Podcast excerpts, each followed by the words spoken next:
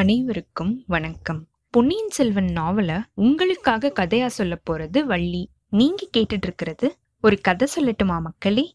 போன அத்தியாயத்துல வந்தியத்தேவன் கிட்ட நந்தினி அவளுடைய தெய்வ சூசகத்தை பத்தி சொன்னதையும் அதுக்கப்புறமா எல்லாரும் நந்தினிய பார்த்து பயப்படுறதாகவும் வந்தியத்தேவன் மட்டும் பயப்படாம இருக்கிறதாகவும் அவ சொன்னதை நம்ம பார்த்தோம். அதுக்கப்புறம் வந்தியத்தேவனை நந்தினிக்கு ஏன் பிடிச்சிருக்கு அப்படிங்கிற காரணத்தையும் அவ சொன்னான்.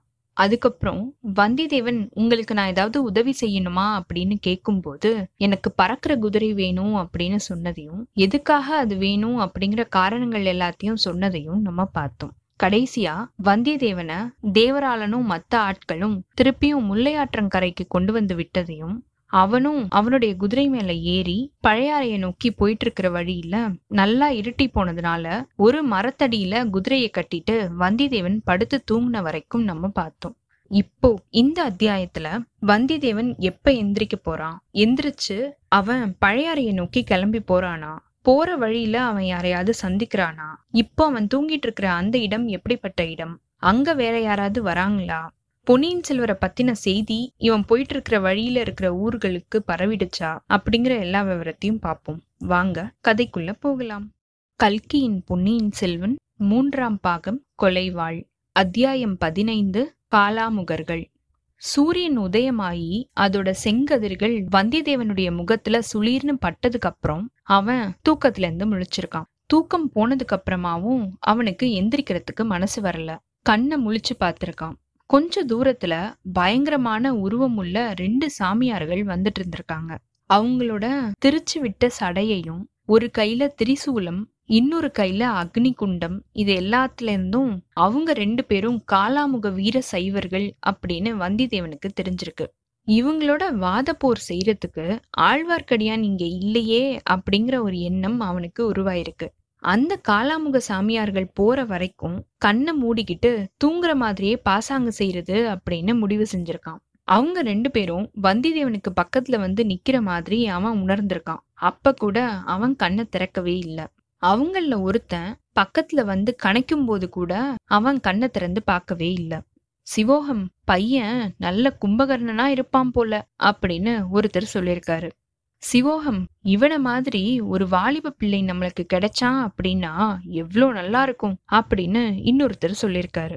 அதுக்கு அந்த முதல் சாமியாரு சிவோகம் ஆளை பார்த்து முகம் கலையா இருக்குதே அப்படின்னு சொல்றியா? இவனால நம்மளுக்கு எந்த பயனுமே கிடையாது. ரொம்ப சீக்கிரத்திலேயே இவனுக்கு ஒரு பெரிய ஆபத்து வரப்போகுது அப்படின்னு அந்த முதல் சைவர் சொல்லியிருக்காரு. இதை கேட்டதுக்கு அப்புறமாவும் தூங்குற மாதிரியே பாசாங்கு செஞ்சுக்கிட்டே இருந்த வந்தியத்தேவனுக்கு மூச்சு விட முடியாம திணற உணர்ச்சி வந்திருக்கு. இருந்தாலும் அந்த சமயத்துல கண்ணை முழிச்சோம் அப்படின்னா நம்மளுடைய பாசாங்கு வெளியாயிடும். அதுக்கப்புறமா அவங்க ஏதாவது பேசுறத கேட்க முடியாமலே போயிடும். நம்மளுக்கு அப்படி என்ன பெரிய ஆபத்து வரப்போகுது அப்படிங்கறத பத்தி அவங்க ஒருவேளை சொல்லலாம் தானே இப்படின்னு வந்தியத்தேவன் நினைச்சுக்கிட்டு தூங்குற மாதிரியே நடிச்சிருக்கான். ஆனா அவனோட எண்ணம் பலிக்கவே இல்லை. சிவோகம் இவனுடைய தலையெழுத்து நீ வா போகலாம் அப்படின்னு ஒரு வீரசைவர் சொல்ல ரெண்டு பேருமே அங்கிருந்து நகர்ந்து போயிட்டாங்க. அவங்க கொஞ்ச தூரம் போற வரைக்கும் வந்தியத்தேவன் காத்துக்கிட்டு இருந்து அவங்க போனதுக்கு அப்புறமா எந்திரிச்சு உட்கார்ந்துருக்கான். சீக்கிரத்திலேயே இவனுக்கு பெரிய ஆபத்து வரப்போகுது அப்படின்ற அந்த வார்த்தைகள் அவனோட காதுல ஒழிச்சுக்கிட்டே இருந்திருக்கு. பழைய காபாலிகர்களோட பரம்பரையில வந்தவங்க காலாமுகர்கள். காபாலிகர்களை மாதிரி இவங்க நரபலி கொடுக்கறது கிடையாது. மத்தபடி காபாலிகர்களோட பழக்க வழக்கங்களை இவங்க பின்பற்றிக்கிட்டு வராங்க.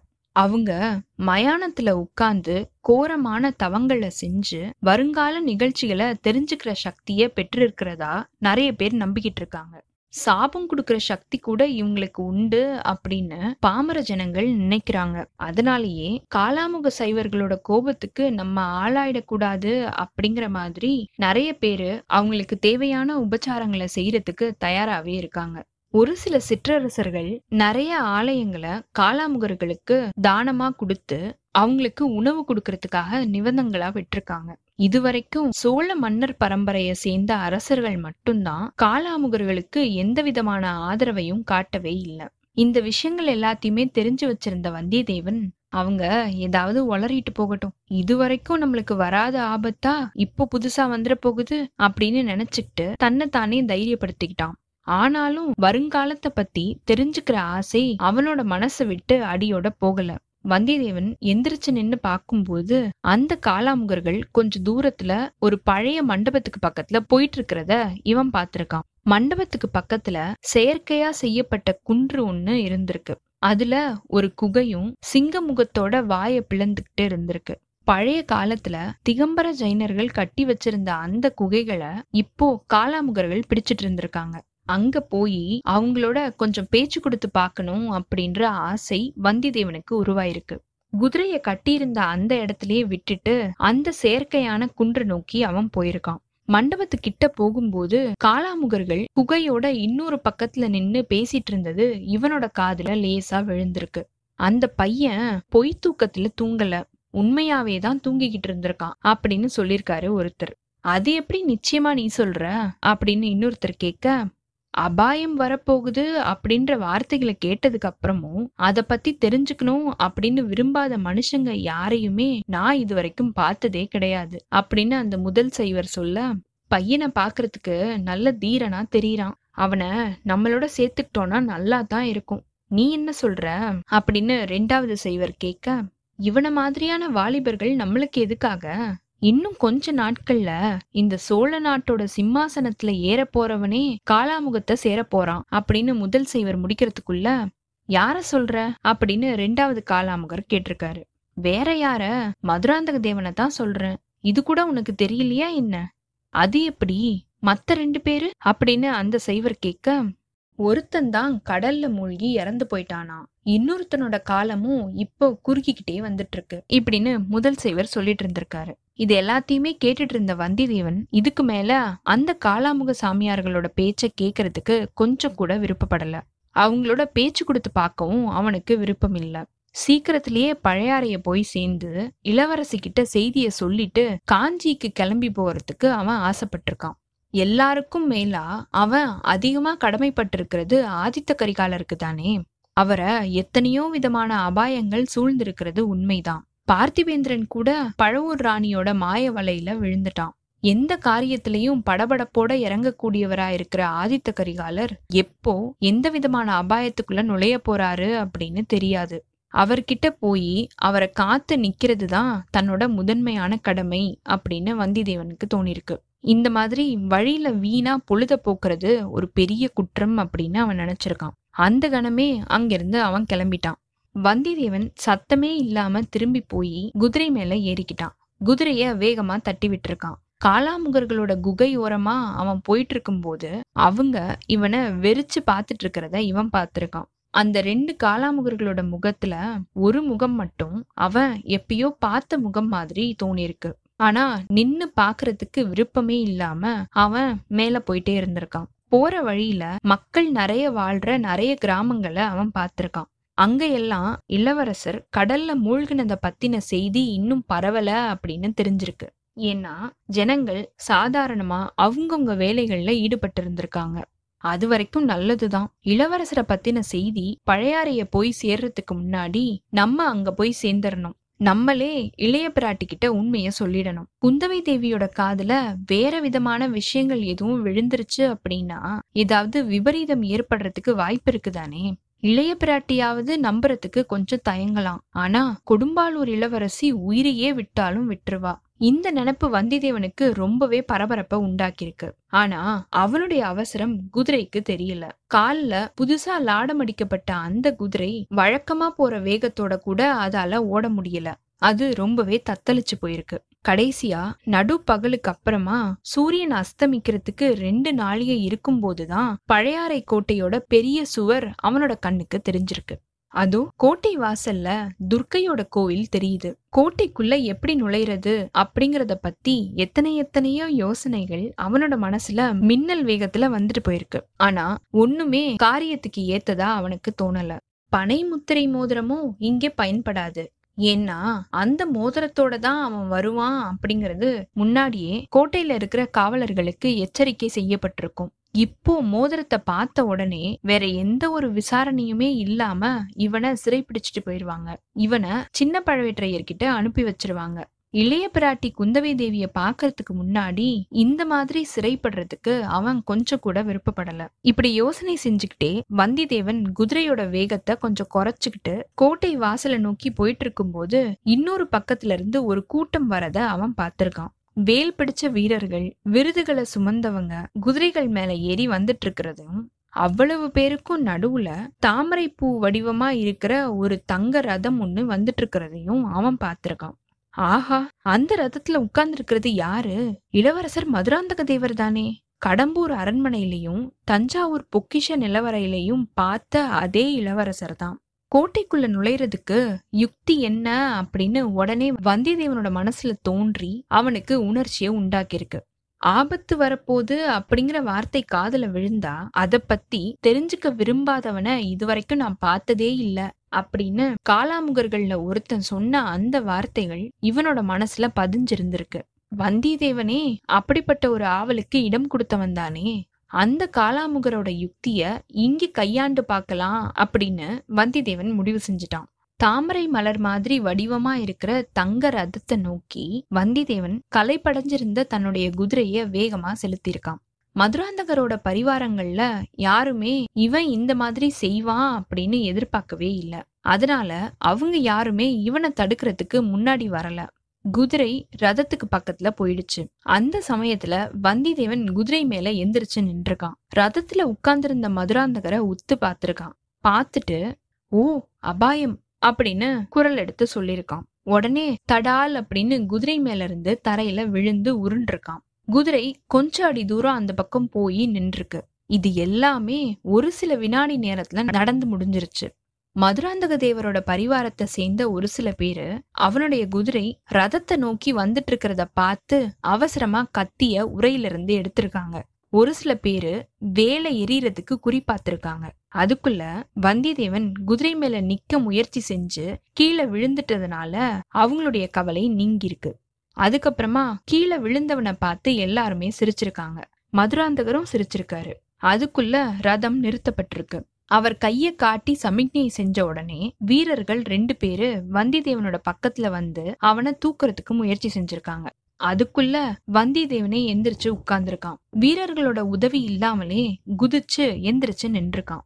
அவன் கீழே விழுந்ததை பத்தி கொஞ்சம் கூட கவனிக்காத மாதிரியே இளவரசர் மதுராந்தகரையே அவன் உத்து பார்த்துக்கிட்டே இருந்திருக்கான். அவனை இப்படி பக்கத்துல கொண்டு வாங்க அப்படின்னு இளவரசர் சொல்லியிருக்காரு.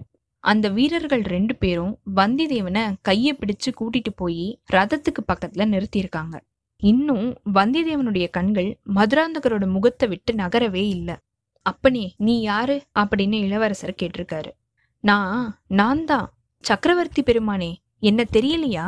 அப்படின்னு வந்திதேவன் கேட்க என்ன உளர்ற? அடே நீங்க கொஞ்சம் விலகி போய் நில்லுங்க அப்படின்னு மதுராந்தகர் சொல்லவும் அங்க பக்கத்துல நின்றுட்டு இருந்த வீரர்கள் கொஞ்சம் விலகி போய் நின்றுருக்காங்க. என்ன யாரு அப்படின்னு நீ நினைச்சிட்டு இருக்க அப்படின்னு திருப்பியும் மதுராந்தகர் வந்திதேவனை பார்த்து கேட்டிருக்காரு. மன்னிக்கணும் இளவரசே தவறா சொல்லிட்டேன். நீங்க இன்னும் இன்னும் அப்படின்னு தட்டு தடு வந்தியத்தேவன் பேசியிருக்கான். இதுக்கு முன்னாடி எப்பயாவது என்ன நீ பாத்திருக்கியா பார்த்திருக்கேன். இல்ல பார்த்ததில்ல. என்ன நீ பார்த்திருக்கியா இல்லையா? உண்மைய சொல்லு. நேத்துல இருந்து நான் உண்மைய சொல்றது அப்படின்னு வச்சிட்டு இருக்கேன் அதனாலதான் நிச்சயமா என்னால சொல்ல முடியல. ஓஹோ நேத்துல இருந்து நீ உண்மையை பேசுறவனா? நல்ல வேடிக்கையா தான் இருக்கு அப்படின்னு மதுராந்தகர் கேட்டுட்டு சிரிச்சிருக்காரு. திருப்பியும் அவரே கேட்டிருக்காரு. அதனால ஏன் நிச்சயமா உன்னால சொல்ல முடியல? அப்படின்னு அவர் கேட்க இந்த காலத்துல எதைத்தான் நிச்சயமா சொல்ல முடியுது? ஒருத்தர் மாதிரியே இன்னொருத்தர் இருக்காரு. ஒரு நாளைக்கு மூடு பல்லக்குல இருந்தவர் இன்னொரு நாள் ரதத்துல இருக்காரு. இப்படின்னு வந்தியத்தேவன் முடிக்கிறதுக்குள்ள என்ன சொன்ன? அப்படின்னு மதுராந்தகர் கொஞ்சம் திடுக்கிட்ட குரல்ல கேட்டிருக்காரு. ஒருத்தரை மாதிரியே இன்னொருத்தர் இருக்கிறதால நிச்சயமா சொல்ல முடியல அப்படின்னு சொன்னேன். நான் யார மாதிரி இருக்கேன்? ரெண்டு தடவை உங்களை நான் பார்த்திருக்கேன். இல்ல உங்களை மாதிரி இருக்கிறவரை நான் பார்த்திருக்கேன். நீங்க தானா? அதாவது நான் பார்த்தவர் தானா? அப்படின்னு சந்தேகமா இருந்துச்சு. அதை தெரிஞ்சுக்கிறதுக்காகத்தான் கொஞ்ச நேரத்துக்கு முன்னாடி அப்படின்னு வந்திதேவன் முடிக்கிறதுக்குள்ள குதிரை மேல ஏறி நின்னு அப்படி உத்து பாத்தியாக்கும். ஆமா ஐயா என்ன தெரிஞ்சுக்கிட்ட? நீங்க நான் பார்த்தவராகவும் இருக்கலாம் இல்லாமலும் இருக்கலாம் அப்படின்னு தெரிஞ்சுக்கிட்டேன். மதுராந்தகருக்கு கோபம் உருவாக ஆரம்பிச்சிருச்சு அப்படிங்கிறது அவருடைய முகத்துல இருந்தும் குரல்ல இருந்தும் தெரிஞ்சிருக்கு. நீ சுத்த போக்கிரி உன்ன அப்படின்னு மதுராந்தகர் சொல்லிட்டு இருக்கும் போதே இளவரசே கோபிக்க வேண்டாம். நான் உங்களையோ உங்கள மாதிரி இருக்கிறவரையோ பார்த்தது எங்க? அப்படின்னு சொல்றேன். அதுக்கப்புறமா நீங்களே தீர்மானம் செஞ்சுக்கலாம் அப்படின்னு வந்தியத்தேவன் சொல்லியிருக்கான். அப்படின்னா சொல்லு சீக்கிரம் அப்படின்னு மதுராந்தகர் சொல்ல ஒரு பெரிய கோட்டை நாலு பக்கமும் நீண்ட நெடிய மதில் சுவர். வீராதி வீரர்கள் நிறைய பேரு அங்க கூடி இருந்தாங்க நடு ராத்திரியில சுவர்ல மாட்டி இருக்கிற ஒரு பெரிய அகல் விளக்குல இருந்து புகையினால மங்குன வெளிச்சத்துல அவங்க ஆத்திரமா பேசிக்கிட்டே இருந்தாங்க. சுவர் ஓரமா ஒரு பல்லக்கு இருந்துச்சு. அந்த வீரர்களோட தலைவரை மத்தவங்க ஏதோ கேள்வி மேல கேள்வியா கேட்டுட்டே இருந்தாங்க. அவருக்கு கோபம் வந்துருச்சு. அவரு வேகமா எந்திரிச்சு போய் பல்லக்குக்கு பக்கத்துல நிக்கிறாரு. பல்லக்க மூடி இருந்த அந்த பட்டுத்திரைய விளக்குனாரு. பல்லக்கோட உள்ள இருந்து ஒரு சுந்தரமான புருஷர் வெளியில வந்தாரு. அவரை பார்த்ததும் அங்க கூடி இருக்கிற வீரர்கள் எல்லாருமே வாழ்க வாழ்க அப்படின்னு கோஷம் செஞ்சாங்க. பட்டத்து இளவரசர் வாழ்க அப்படின்னு ஒரு சில பேர் கூவுனாங்க. சக்கரவர்த்திக்கு ஜே அப்படின்னும் கோஷிச்சதா எனக்கு ஞாபகம்.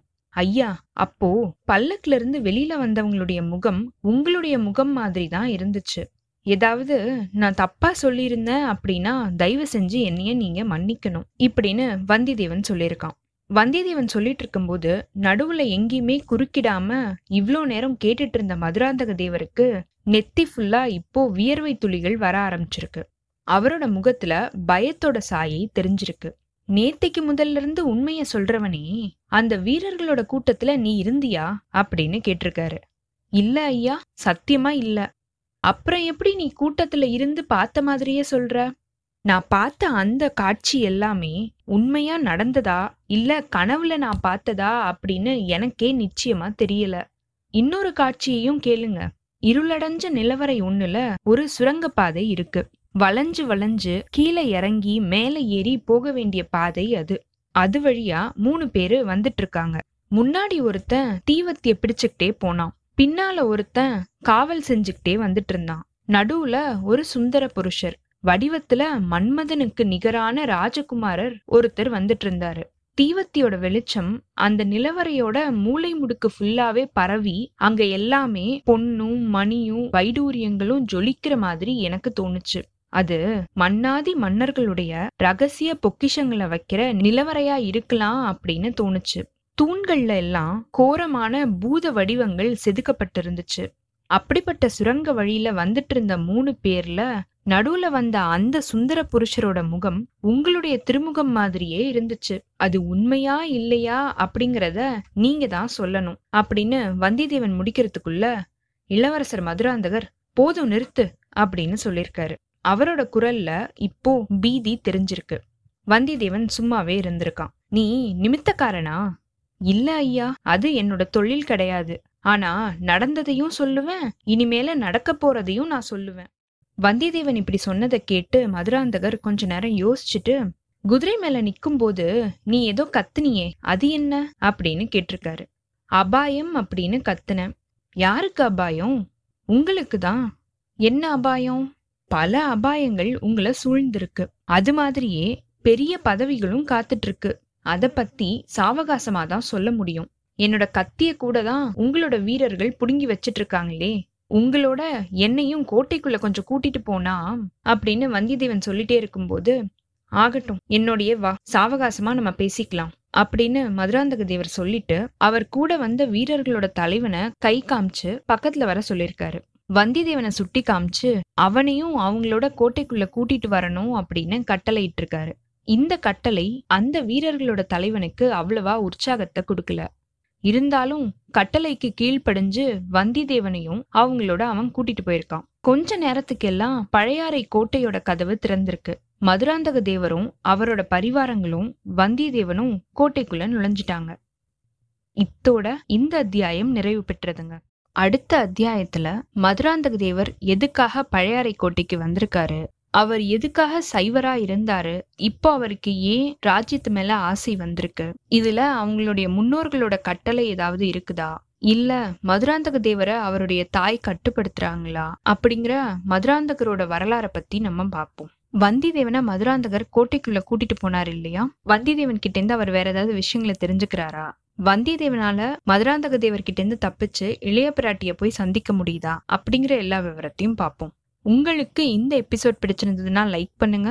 உங்க ஃப்ரெண்ட்ஸ் எல்லாருக்கும் ஷேர் பண்ணுங்க. கண்டினியூஸா எங்களுக்கு உங்க சப்போர்ட் கொடுத்துட்டே இருங்க. எங்களோட சேனலை சப்ஸ்கிரைப் பண்ணுங்க ஃபாலோ பண்ணுங்க. அடுத்த அத்தியாயத்துக்காக காத்திருங்க. அனைவருக்கும் நன்றி வணக்கம்.